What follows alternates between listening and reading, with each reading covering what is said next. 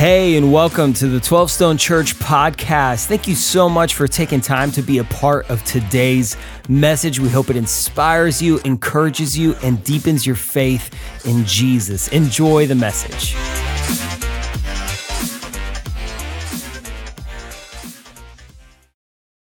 Across all of our campuses and 12 Stone Home. It is so good to be with everyone this morning. We've been in a teaching series that we are calling The Battle for Your Mind.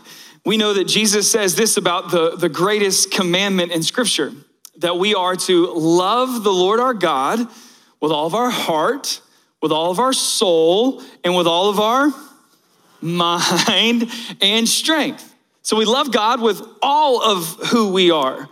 What we want to kind of communicate in this series is God doesn't just want part of you, He wants all of you. That it's not just kind of the spiritual side of who you are, there's like the, the whole of who you are, and that is heart, soul, mind, and strength. And as we go through life, we become all too aware that most of life's battles are actually won or lost in the mind. This is how the Bible says it in Proverbs 23. For as he thinks in his heart, so is he.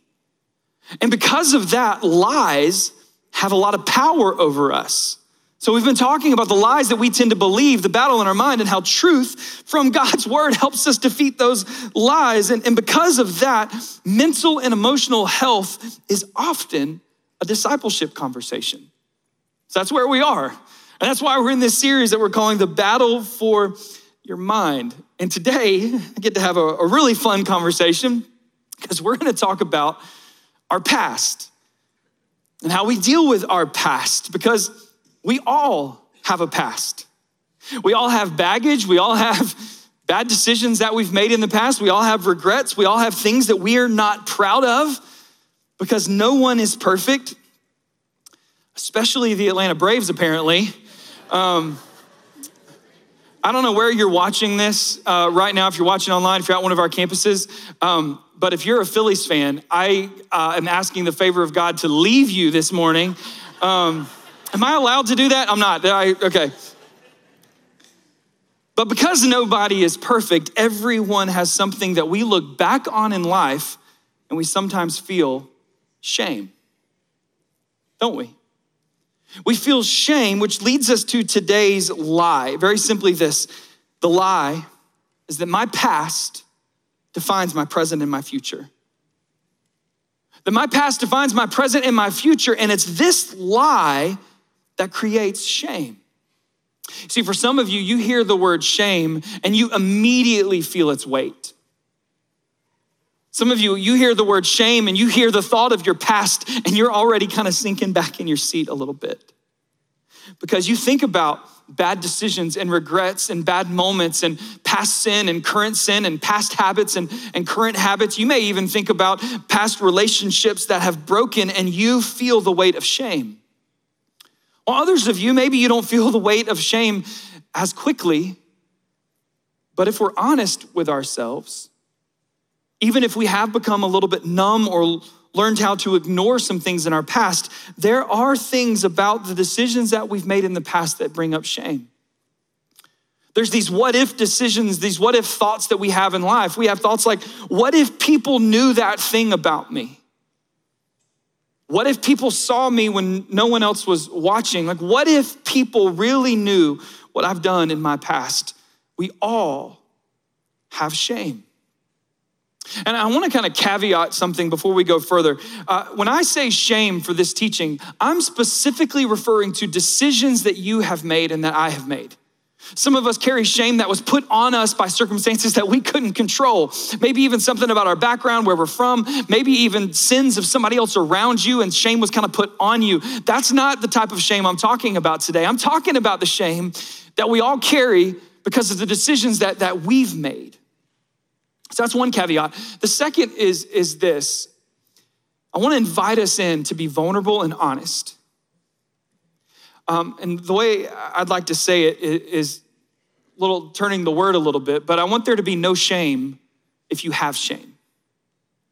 There's no shame today if you have shame. If you're sitting in your seat and you feel shame from your past, I want you to feel the breath of God. And the, uh, I hope by the end of today, you've realized what to do with that shame. You can be open and vulnerable with God, and you can be open and vulnerable with your church, because we're gonna talk about how to break shame in our lives. So it's gonna be real happy. Everybody smile. It's gonna be okay. Some of you, we're there. So let's let's talk about shame. I'm going to teach you about shame for a moment. We're going to get to 1 Timothy chapter 1 and we're going to learn how to break shame. Shame is the lie that my worst moments are my defining moments. Shame is also typically involving how we think, remember the battle for our mind, how we think others view us. Because shame is often the byproduct of placing our identity in the hands of someone else. Shame is often the byproduct of placing our identity into the hands of our past, which leads to us feeling left out or excluded or rejected because of things that we have done or even things that we are still currently doing. Shame is tied to this fear that others wouldn't accept you, they'll reject you. That you feel like you can't be yourself because if they if you really were yourself, your friends, your family, your church, people at work or at school, they would push you away if they really knew what you have in your past. At its heaviness, shame is this feeling of unworthiness or even unclean and unlovable. Now, I think I need to make a distinction between guilt and shame. Because guilt can become shame, but guilt, especially when understood as conviction, is not necessarily a, a, bad thing. Guilt is almost like this internal alarm clock when you begin to do something wrong, when you step over the line of, of a value that you have. So, guilt uh, can be used by God to put us kind of back on a path towards Him. But when uh, not dealt with, guilt tends to begin to fester and become shame. Because uh, at its core, what shame wants to do is not just claim your activity, shame wants to claim your identity. Well, we'll say it like this guilt is, I have done something bad. Shame is, I am bad. Shame is always defeating and always destructive. Shame is like a covering. By the way, this is a weighted blanket and it is literally like 15 pounds. So, but it proves a point. Shame is like a covering that when I have shame in my life, it feels like I'm wrapped up in this blanket. It feels like I'm wrapped in shame. And some of you know this feeling. When you're living in shame, it feels like everyone sees and knows the source of your shame. You feel known by your past. You feel, you feel known by your wounds. You feel known by your bad decisions. You feel known by, by your regret and your sin and your screw ups because shame wants to identify you, make you visible based on the very worst moments of your life. And shame has weight. And uh, ladies, I know you know about weighted blankets. And men, you act like you don't know about weighted blankets. You think you're too cool for them until your wife buys one, and you're the one always stealing it in the living room. Um, I'm sorry, babe. Um, you, you, we know, we know what this weight feels like because what's important to, to recognize is that when you're covered in shame, it actually begins to hurt you. And not only are you covered in shame, it begins to consume your mind. Shame does more than just make you visible by your past decisions. What it does, it begins to consume your mind, it covers your mind, and you begin to see everything through the lens of shame. Shame colors your relationships. It colors how you view God. It colors how you see your circumstances. It colors how you see everyone in your life. And what happens is shame compounds from your thoughts into your actions. And you begin to push healthy people, you begin to push healthy things away because of shame. And shame is a preferred weapon of the enemy.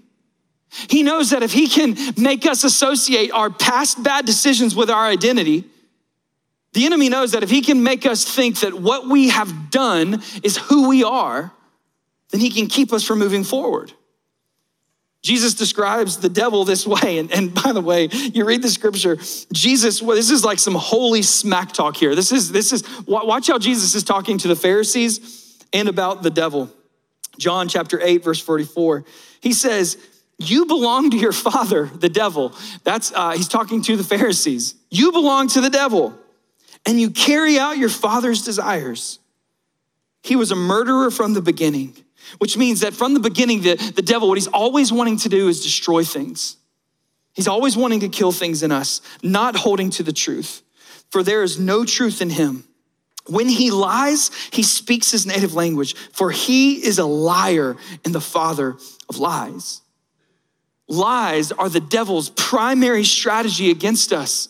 He's a liar, but he's also a tempter and an accuser.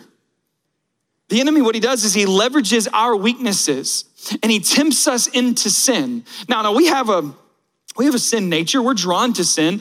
But the enemy, scripture says, is like a lion seeking whom he can devour. So, what the enemy does is he lures you into sin and he finds it attached to a weakness.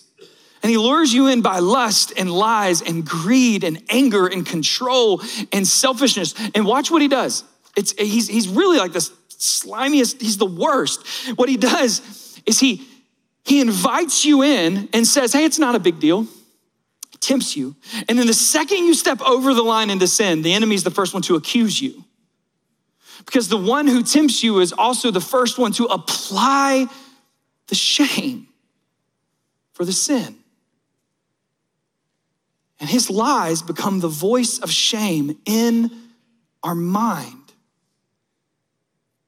And the voice of shame in our minds tends to sound like this I'm inherently defective. I'm damaged goods. Something is deeply wrong with me. I'm not valuable. I'm inadequate. God doesn't really love me. I'm not loved by anybody. It's all my fault. People won't like me if they really knew me, and I'll never be good enough. Those are the lies that are told to us in our minds by the enemy through the lens of shame. And you see that shame really is like a bazooka. If our mind is a battlefield, shame is like a bazooka. It is a powerful weapon in the hands of the enemy. But don't worry, there is really good news for us today. And I want to get there, but before I get to the good news of how we can break free from the lie of shame and we can break free from the lie that my past defines my present and my future, we got to talk about the three different ways that we deal with shame. The first way that many of us deal with shame is that we adopt the shame. And what we do is we begin to just claim the thing that is causing us shame. We begin to, to say, well, I, the blanket is okay, the shame is okay. And we begin to try to just adopt it. We begin to embrace the thing that was once causing us shame. Maybe it's tied to an addiction or moral decisions or sexual sin or, or greed at work or, or how we're treating our family. We don't think it's a big deal. We try to minimize it by adopting the shame. We try to cope with the shame by changing our mind on how we think about the thing that causes our shame. We adopt the shame and we call it freedom. And by the way, the, the, the world would have us believe that freedom is doing what you want to do when you want to do it. Can I tell you that that type of freedom always ends in a disappointing place? The type of freedom that God offers us is the type of freedom that when you lay your head on the pillow at night, which by the way, I, I use that example of laying your head on the pillow at night because uh, that's just something about that is, is where we're the most honest with ourselves. And it's also where we're the most worried and most concerned and most frustrated with our lives and most all, all, that. What God wants to do is give you the type of freedom that when you put your head on the pillow at night that you feel proud of who you were that day. There's peace in your spirit. What the world doesn't want to tell you is that if you try to adopt the shame, it doesn't remove the weight. It doesn't change the weight. Sin always hurts you, even when we try to call it something else. But if we don't try to adopt the shame, it's like many of us to try to hide the shame. Now, I can't really hide this stuffing in my jacket, but what we try to do is we try to hide the shame. And this is what a lot of us professional Christians try to do. That if we have something in our past or something in our present that we're not quite ready to bring out into the light, we try to hide it so that others don't see the real us. And we push it away, or we try to ignore the shame and we try to hide it. And what that does is uh, it's an important thought that if something is broken, it will always eventually come back out to the light. I was, uh, I was thinking about that thought and uh, I had, I don't know, sometimes when you're, you're, you're thinking through things, just memories that you'd almost forgotten about pop up. And, and I had that happen. Uh, I was thinking about a time when I was in the, the fifth grade. And I was with a, a, friend of mine at his house, and he lived on a farm in South Georgia. And uh, he had a four wheeler, and I loved riding on my buddy's four wheeler. And we would ride up and down the road to his grandma's house. The only place we could drive the four wheeler is down the road to his grandma's house. Uh, but when we, but his dad had to be home for us to do that. We were 10, 11 years old, so driving a four wheeler had some risk. Well, one day his dad decides to leave, and we decide that this was our time to take the four wheeler out and do what we really wanted to do. And so we get the four wheeler out, and he was going to let me drive that day. Um, and so I'm on the front. I've got the throttle. He's sitting behind me. You can picture it a couple of like 10 year olds out on a, a four wheeler. And we're in the front yard. And right when we're about to, uh, to get to the ditch, for some reason, as we get to the ditch, I, I just lay on the throttle. And what we do is we hit the ditch, we ramp up, the, the rack of the four wheeler kind of catches itself on the edge of the ditch, and we fly off the back of the ditch. We're laying on our back directly underneath the four wheeler, and the four wheeler is uh, like barely hanging on. The, the rack is keeping it from tipping over on us. We roll over, we don't die. I'm here, praise God. Um, and we get the four wheeler back and we, we, we, we think, okay, we, we, we, we were okay, nothing bad happened, and we go and we put the four wheeler back into the shed. Um, some of you know where this is going. What we didn't realize was that there was a piece of the back of the four wheeler that had just snapped. The, the wheel well was broken, the rack was broken, the screws were bent, and we just put it back in the shed like nothing had happened. We're in the house a few hours later, and his dad is a hard man, is a tobacco farmer in South Georgia. And he walks in and he goes, Tyler! And we knew he had seen the four wheeler already. Here's the point we can try to hide broken things, but it's always going to come out and be visible. You cannot hide shame for long. And, and let me give a, a, one more thought on hiding. If you want to find where shame exists in your life, look for where you're trying to hide. Maybe you've grown a little numb to your shame. Maybe you're unsure of where shame is. But if you want to find where shame is, look for where you're hiding something. It could be your phone, your bank account, your search history, your social media messages, your location. Think about where you're prone to hide things and you'll find shame close by. So we try to adopt the shame try to hide the shame. And the only answer for us today is to surrender the shame. Surrender the shame. This is the only way that leads to freedom, peace, and fulfillment. Shame doesn't have to hold you. Your past doesn't have to define you. You can surrender it to God. You can break away from the shame and live free and whole and excited and proud and confident again. So I want to look at the life of the Apostle Paul in the New Testament and how he surrendered his pain or his shame. He doesn't try to adopt it, he doesn't try to hide it, but he surrenders it to God. First, a quick overview of, of Paul's life. By the way, his past is worse than yours. I don't know if you need to hear that today, but the guy who wrote half the New Testament, his past is worse than yours. Listen to this. We first hear of Paul in the, the New Testament, in the book of Acts, chapter 7 and 8, when he's still referred to as Saul, and he's literally presiding over the murder of the first Christian martyr, a man named Stephen. See how scripture records it. Acts chapter 7, verse 58 says, And when they had driven him, that is Stephen, out of the city, they began stoning him. And the witnesses laid aside their robes at the feet of a young man named Saul. Now, Saul, the next chapter, was in hearty agreement with putting him to death. So his past literally involved in moving against the Christian church. Stephen, the first Christian martyr for the testimony of Christ, he was put to death, and Saul was involved in even presiding over the death of Stephen. His past is significant. But we see in Acts chapter 9, the next chapter, I wish we could read it, where Saul is radically saved by Jesus. Jesus meets him. He surrenders his life to Jesus. His sin is forgiven. He's transformed and he gets a new beginning. And now Paul writes in the New Testament, and what we see is somehow he lives a life not covered up by his shame.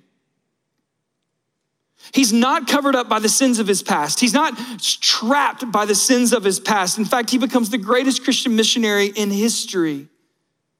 So, how does Paul move past his shame into a life of purpose and freedom? He talks about this experience in 1 Timothy. Listen to his words as he talks about breaking free from his shame. 1 Timothy chapter 1 starting in verse 12. I thank Christ Jesus our Lord who has given me strength, that he has considered me trustworthy, appointing me into service, even though, even though I was once a blasphemer and a persecutor and a violent man, I was shown mercy because I acted in ignorance and unbelief. The grace of our Lord was poured out on me abundantly, along with the faith and the love that are in Christ Jesus. Here is a trustworthy statement that deserves full acceptance. Christ Jesus came into the world to save sinners, of whom I am the worst.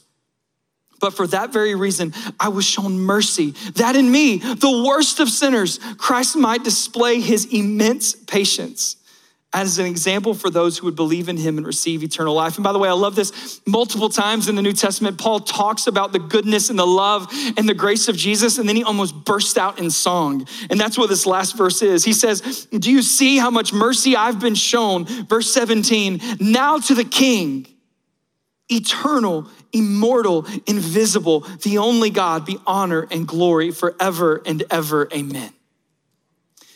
So, Paul, no longer lives in his shame. And there are two truths from this passage that I want us to be able to focus on that I think if you can begin to think these truths, they would help you overcome any shame in your life. The first is this there is an even though for anyone.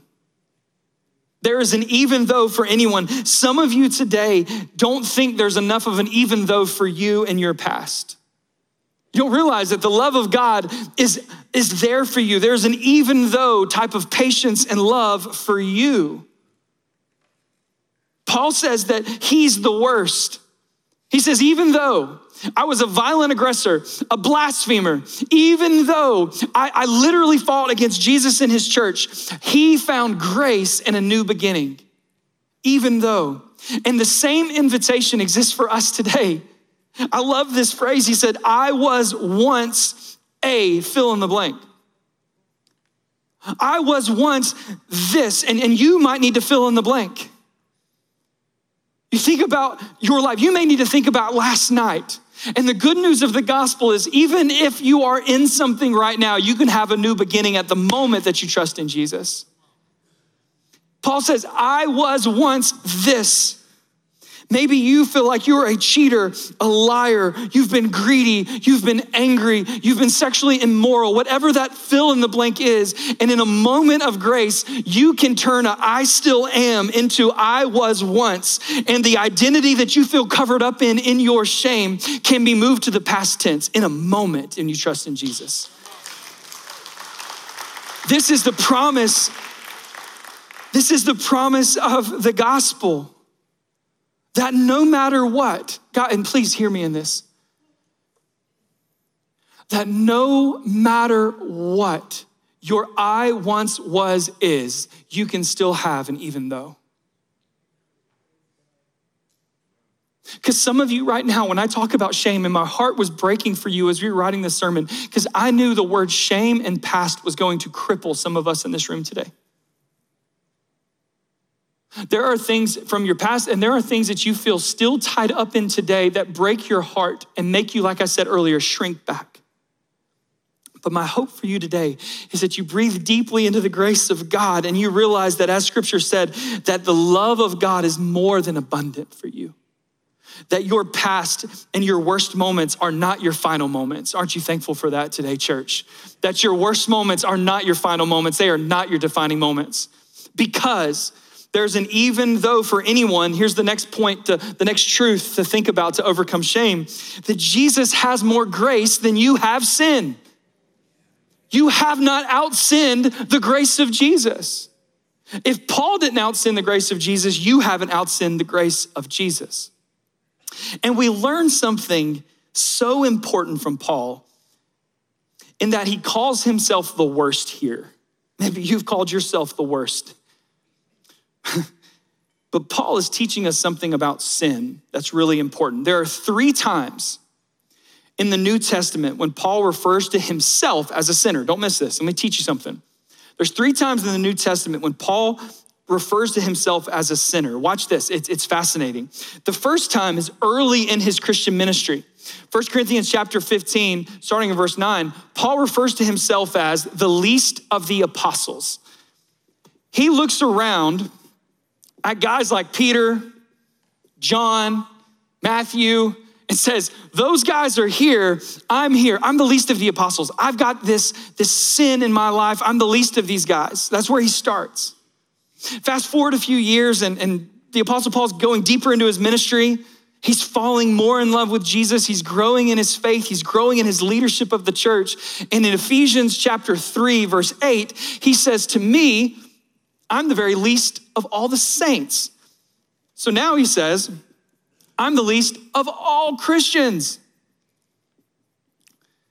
I, man, I tell you, I'm the least of the apostles, but you know I'm also below? All you guys. I, I know I'm, I'm leading, but man, I'm the least of all the Christians. And then, and then in First Timothy, which by the way, First Timothy is one of the last books of the Bible that the Apostle Paul wrote before his death.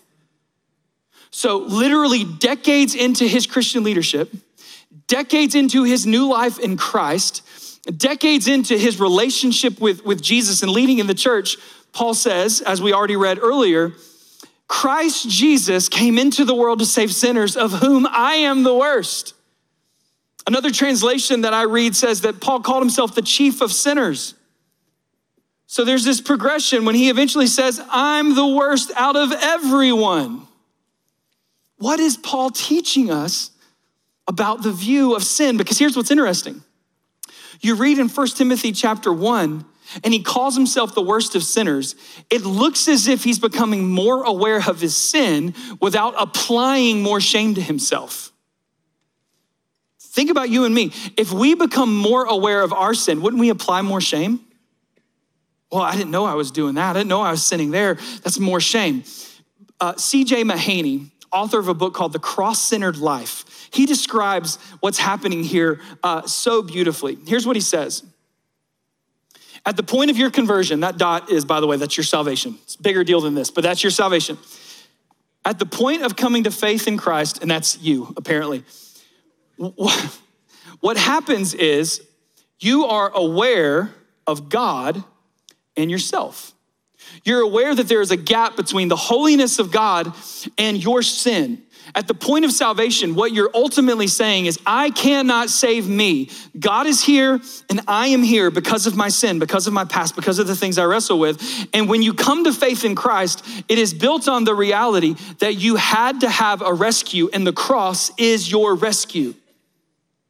And early in your salvation, and some of you are either early in your faith or you're gonna remember this, when you come to faith in Christ, early in your faith, there's usually two or three kind of glaring big sins that God deals with. Like you come to faith, you're at church, and then they talk about something like, okay, I gotta stop this, this, and this. And you have a certain awareness of your sin once you come to faith in Christ. But so much of growing in your relationship with God is becoming more aware of this that God is more holy and more perfect than you ever first believed, and we are more sinful than we ever first realized. That God is, is here. And though at the beginning of our, my relationship with Him, He began to deal with some of the glaring, kind of quote unquote, big sins in my life, what happens is as I grow in relationship with Him, He begins to reveal all the deeper sins. And He begins to really start picking on me. He begins to pick on the subtlety of pride and the time I, I kind of exaggerate that story to make myself look better. And he begins to deal with those little moments of impatience at home. And what's happening is he's, he's revealing to us that we are more sinful than we first realized, which means his love is greater than we first realized. Go with me here. Paul writes in 1 Timothy chapter 1 with almost a celebratory tone. He's like, guys, look at who I once was. I was a violent man, I was an aggressor. Have you ever met somebody that shares their past so freely? Like they share the darkest moments. Almost you're like, hey, chill out, man. I don't need to know all the details. And they're like, no, I gotta tell you. You know why they're freed up to tell you their deepest, darkest thing? It's because they've seen how good the light is. Because somehow we're able to, to learn more about our sin. And what that ultimately does is begin to remove shame. Because, and here's the big point shame is not removed by thinking less of your sin, shame is removed by thinking bigger about Jesus. Because what the journey of following Christ really is, is it's not just you becoming more aware of your sin and more holy God. What happens is you begin to see that the cross was bigger than you first realized. You begin to see that though at the beginning of your salvation you thought the cross was big, but it was, it was necessary. But by the time you, you get close to death and you've been walking with Jesus for a while, your heart, by the way, that's a really bad, bubbly cross. But by the time you get to your death, if you've been walking with Christ, is the cross is huge in your heart.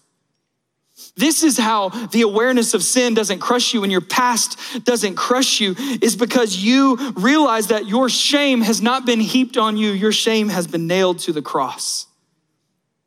You have to believe this truth in order to begin to experience freedom from shame.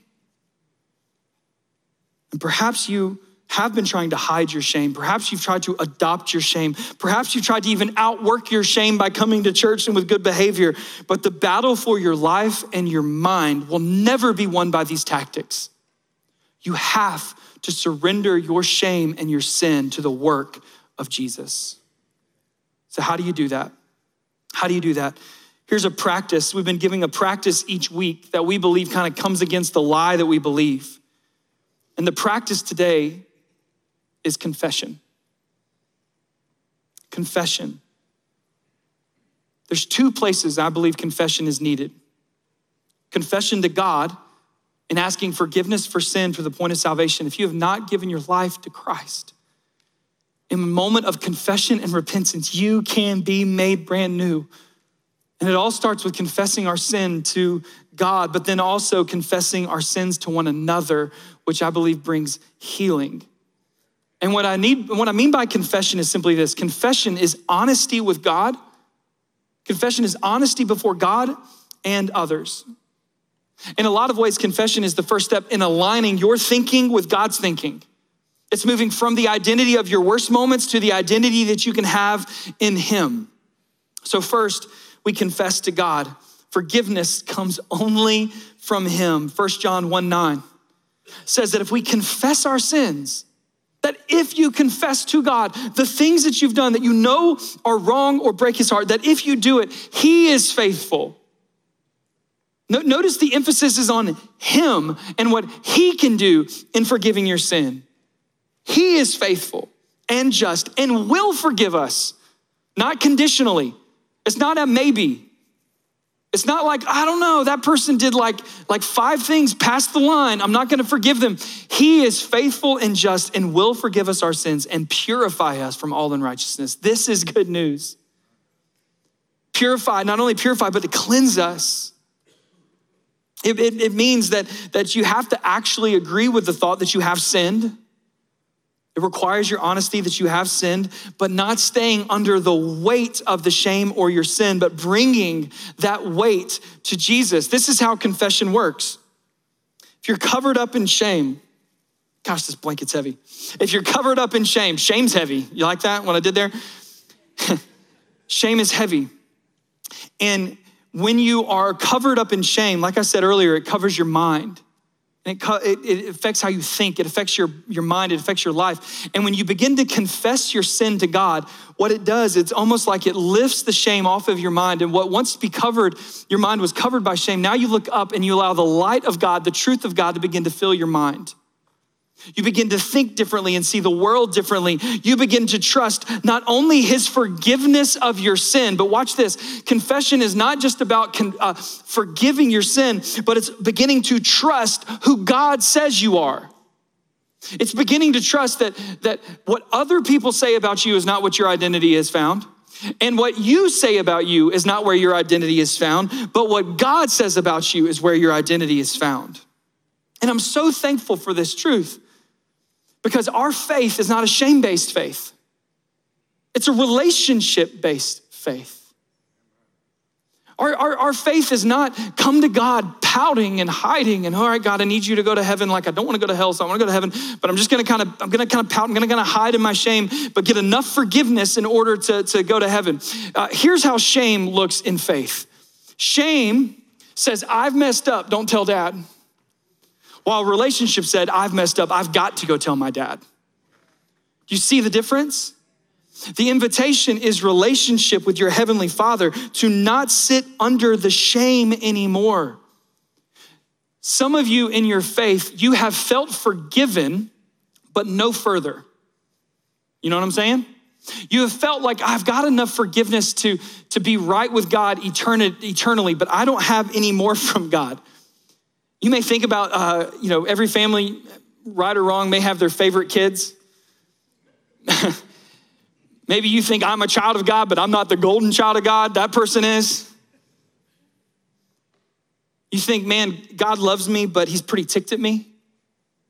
And by the way, don't get me wrong, God does get ticked at you. Sin does break his heart, but there have been many times where because we have this shame based thought in our head about our faith, what happens is all we want from God is forgiveness. And we begin to think, all right, if God could just drop the shame, then I would be good, right? If God could just get rid of the shame, I'd be good. But can I tell you, the promise of Christianity, the promise of the gospel is not just that God would remove the bad, it's that He adds the good.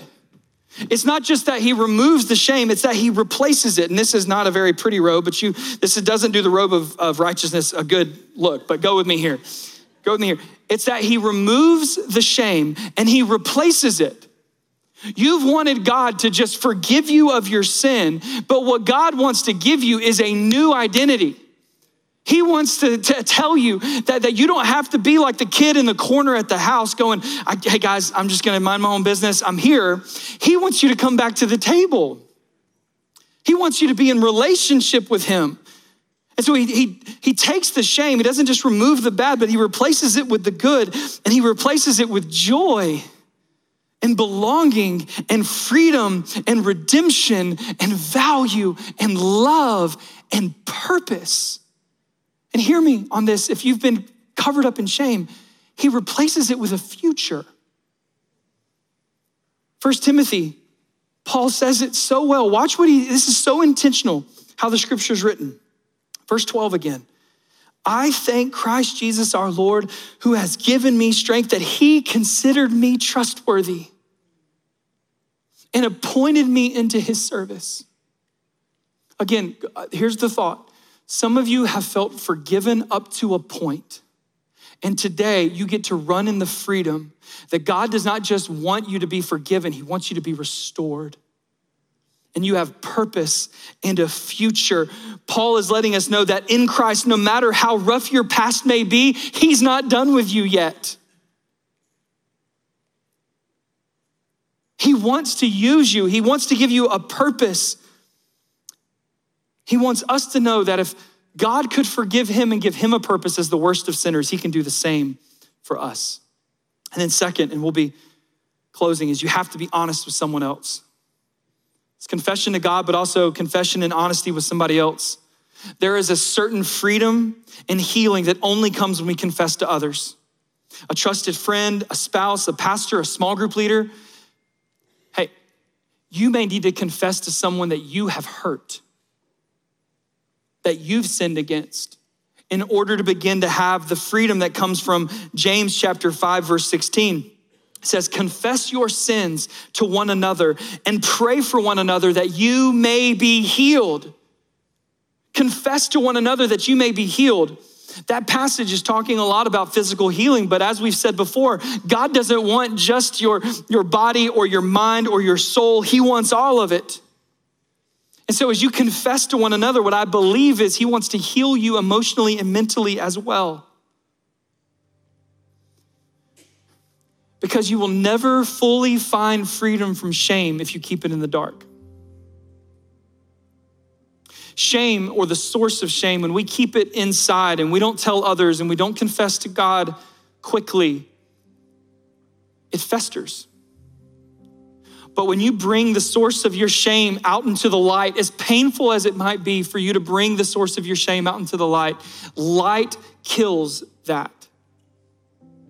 The source of your shame cannot thrive in the light, it only thrives in the dark. And so when we confess to others, when we're authentic, when we're vulnerable with others about where we're struggling, that is always a key factor to finding healing from shame. So, would you be honest with God? And would you find somebody else that you trust to be honest with as well? If you are covered in shame today, I do believe that your journey starts with confession. That you would begin to agree with God about your sin, but then also agree with God about who He says you are. That your sin can be forgiven and you can be restored and you can be transformed and you can leave your life of sin and you can live a new life of purpose and future. In a moment, the pastors are going to step up across campuses and we're going to have a moment to, to worship and to pray.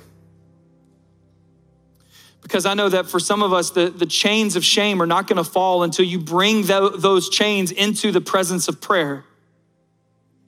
That there are chains around you and around your life that, that are not going to go away until the authority of God through prayer kind of comes on them.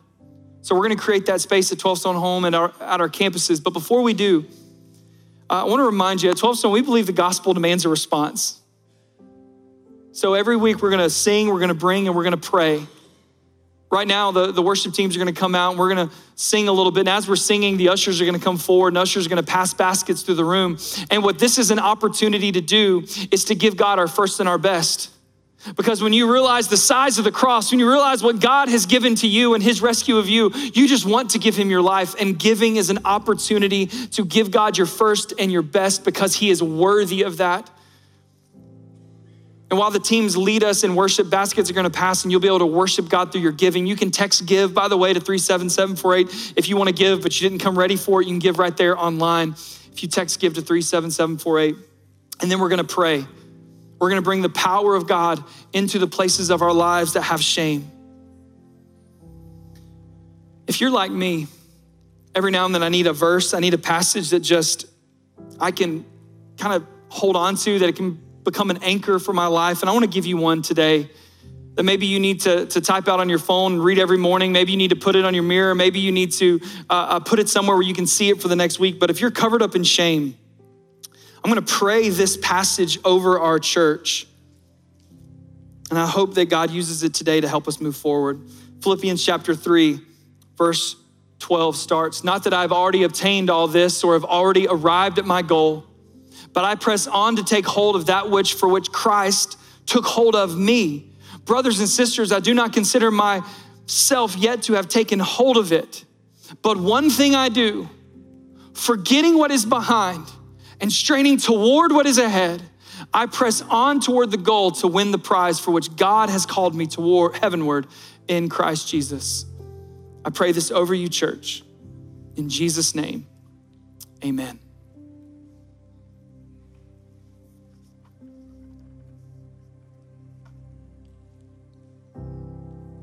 And no grace undeserved and freedom running.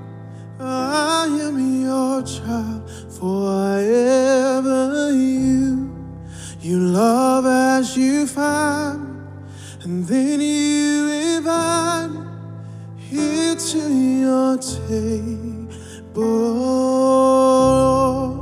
Grace undeserved and freedom unending. Oh, I am your child forever.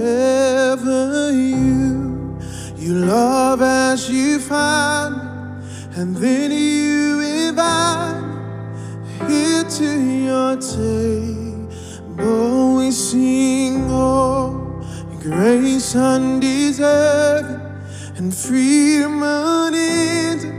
Oh, I am your child forever. You, you love as you find me, and then you invite me here to your table.